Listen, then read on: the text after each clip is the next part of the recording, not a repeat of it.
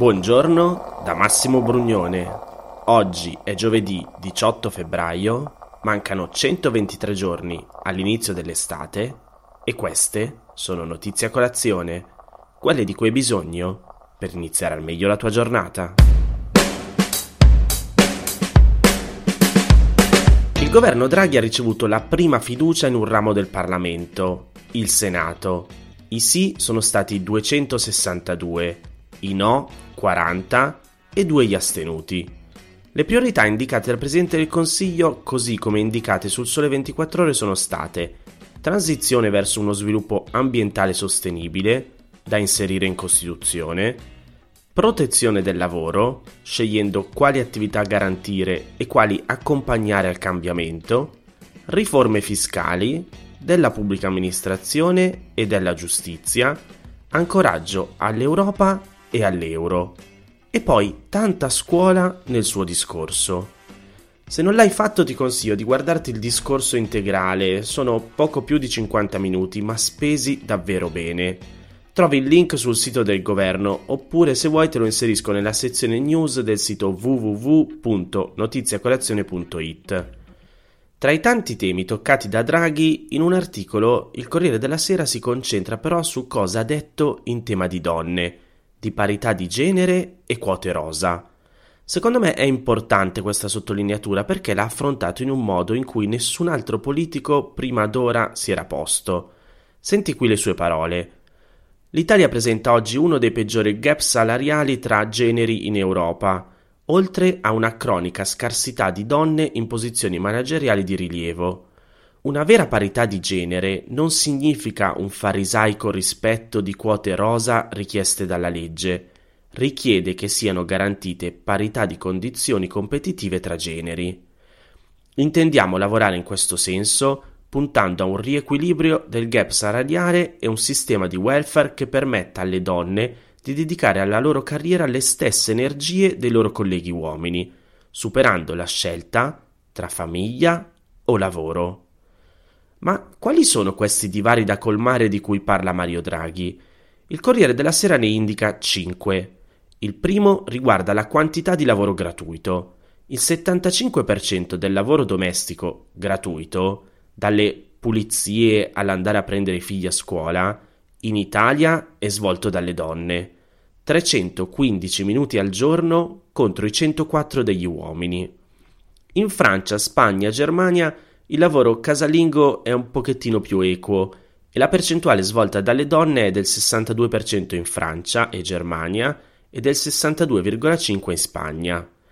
Il secondo punto riguarda il fatto che il numero di donne che fanno un lavoro retribuito sono meno di una su due, il 45%. Il tasso di occupazione femminile è diminuito durante la pandemia, questo perché la crisi sta colpendo di più i settori dove le donne sono più presenti, a partire dalla macro area dei servizi. Nel mese di dicembre sono stati persi 101.000 posti di lavoro. Di questi 99.000 erano occupati da donne. Secondo l'Ocse, il divario nel tasso di occupazione maschile e femminile in Italia è troppo alto. Oggi si attesta sui 18 punti. Il terzo divario riguarda il tipo di contratto.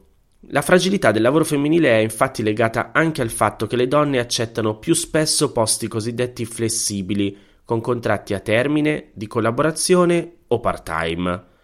Come quarto punto il Corriere indica la carriera. Negli anni recenti l'Italia ha aumentato significativamente la partecipazione delle donne nei consigli di amministrazione delle imprese.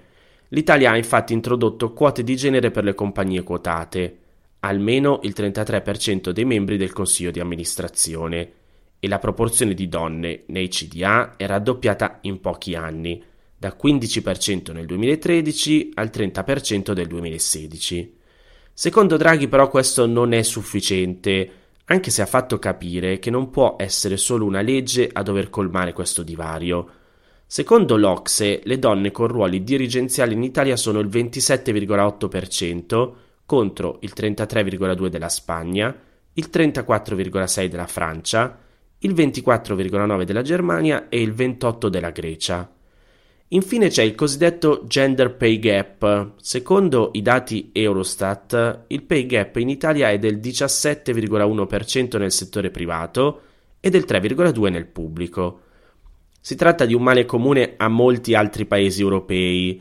Il divario retributivo nel privato è del 18,3% in Spagna, del 22,7% in Germania e del 21,3% nel Regno Unito.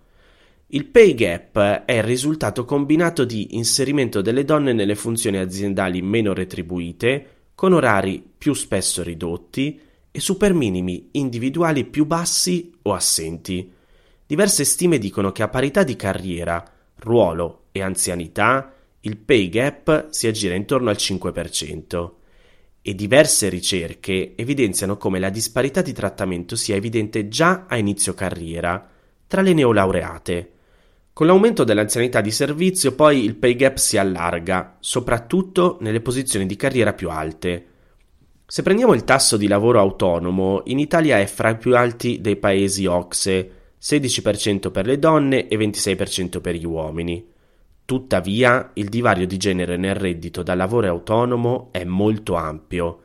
Sempre secondo l'Ocse, le lavoratrici autonome italiane guadagnano il 54% in meno dei lavoratori uomini e le autonome lavorano in settori meno profittevoli e lavorano meno ore degli uomini. Ieri su Twitter c'era in tendenza l'hashtag intergruppo.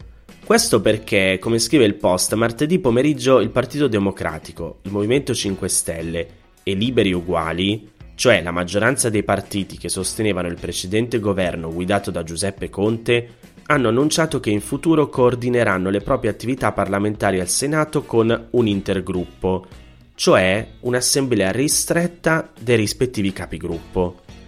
So che è una notizia un po' politicante e anche politichese, però è importante perché, come ben sappiamo, ciò che conta realmente nella formazione delle leggi sono i numeri in Parlamento. E allora è necessario capire come i singoli parlamentari si muovono all'interno dei gruppi.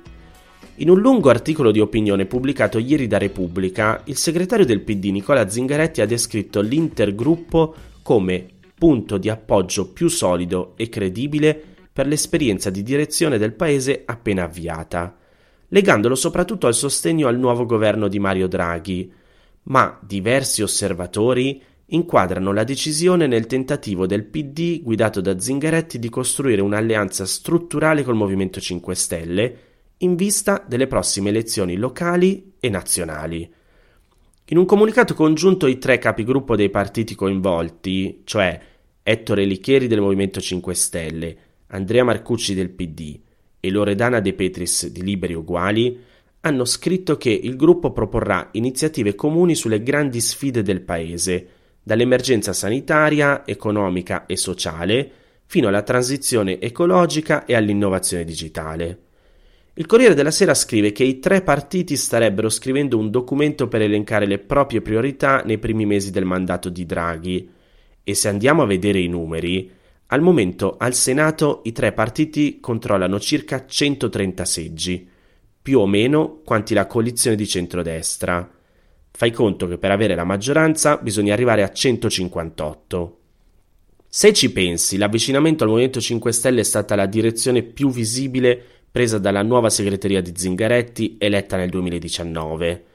L'obiettivo piuttosto esplicito era quello di allontanare il Movimento 5 Stelle dalla Lega e dal centrodestra e inserirlo in un'alleanza da contrapporre a quella di centrodestra, che ormai da un paio d'anni viene data regolarmente sopra il 50% da parte dei principali sondaggi. Le rilevazioni più recenti indicano in effetti che una ipotetica coalizione, che comprenda però anche i centristi di Italia Viva, Azione e più Europa, sarebbe perlomeno competitiva col centrodestra, con l'attuale legge elettorale. I critici del piano sostengono che in nome del tentativo di alleanza il Partito Democratico si sia però appiattito su molte posizioni del Movimento 5 Stelle, senza al contrario ottenere granché in cambio.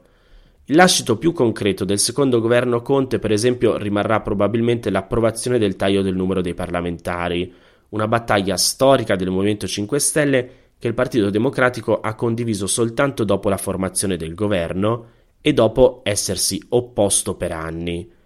In cambio del sostegno a quella legge e al successivo referendum, il Movimento 5 Stelle aveva promesso al PD vari bilanciamenti, per esempio sulla legge elettorale, che però non si sono mai materializzati. E nell'anno e mezzo del secondo governo Conte, il PD non è riuscito nemmeno a realizzare due misure su cui Zingaretti aveva insistito molto nei primi mesi da segretario, cioè il cosiddetto Ius Soli e una legge sul salario minimo. Ma i punti di distanza tra PD e Movimento 5 Stelle non si limitano alle proposte politiche. A livello locale i due partiti sono sempre stati avversari e le uniche volte che hanno provato a sostenere una candidatura comune, come per esempio alle elezioni regionali in Umbria o in Liguria, hanno perso contro il candidato di centrodestra. E al momento non ci sono piani per sostenere candidati comuni in nessuna delle principali città che voteranno in primavera alle elezioni comunali, come Roma, Milano, Torino, Bologna, Salerno e Trieste. Non è chiaro se la decisione di creare un intergruppo al Senato significherà un maggiore coordinamento anche su altri fronti o una decisione simile anche per la Camera.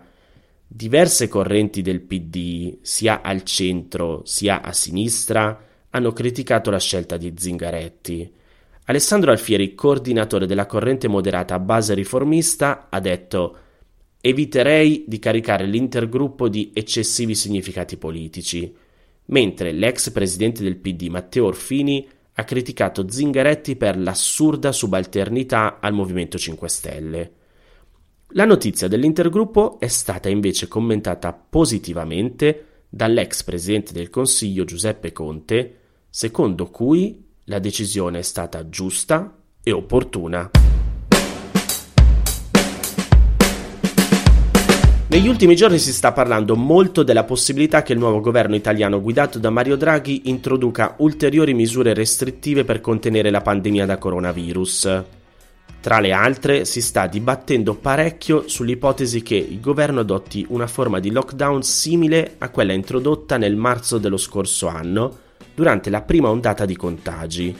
Si tratterebbe di una chiusura praticamente totale, che però sta incontrando moltissime resistenze e ad oggi è molto più probabile che alla fine si deciderà di intervenire solo localmente per contenere eventuali focolai. L'ipotesi di un nuovo lockdown è dettata dalla diffusione anche in Italia della cosiddetta variante inglese del virus, che secondo l'ultima stima dell'Istituto Superiore di Sanità rappresenta una percentuale media del 17,8% di tutti i contagi. E allora qui, per provare a orientarci nelle scelte, sorge una domanda. Cosa stanno facendo gli altri paesi europei? Andiamo a vederlo con l'aiuto del Post.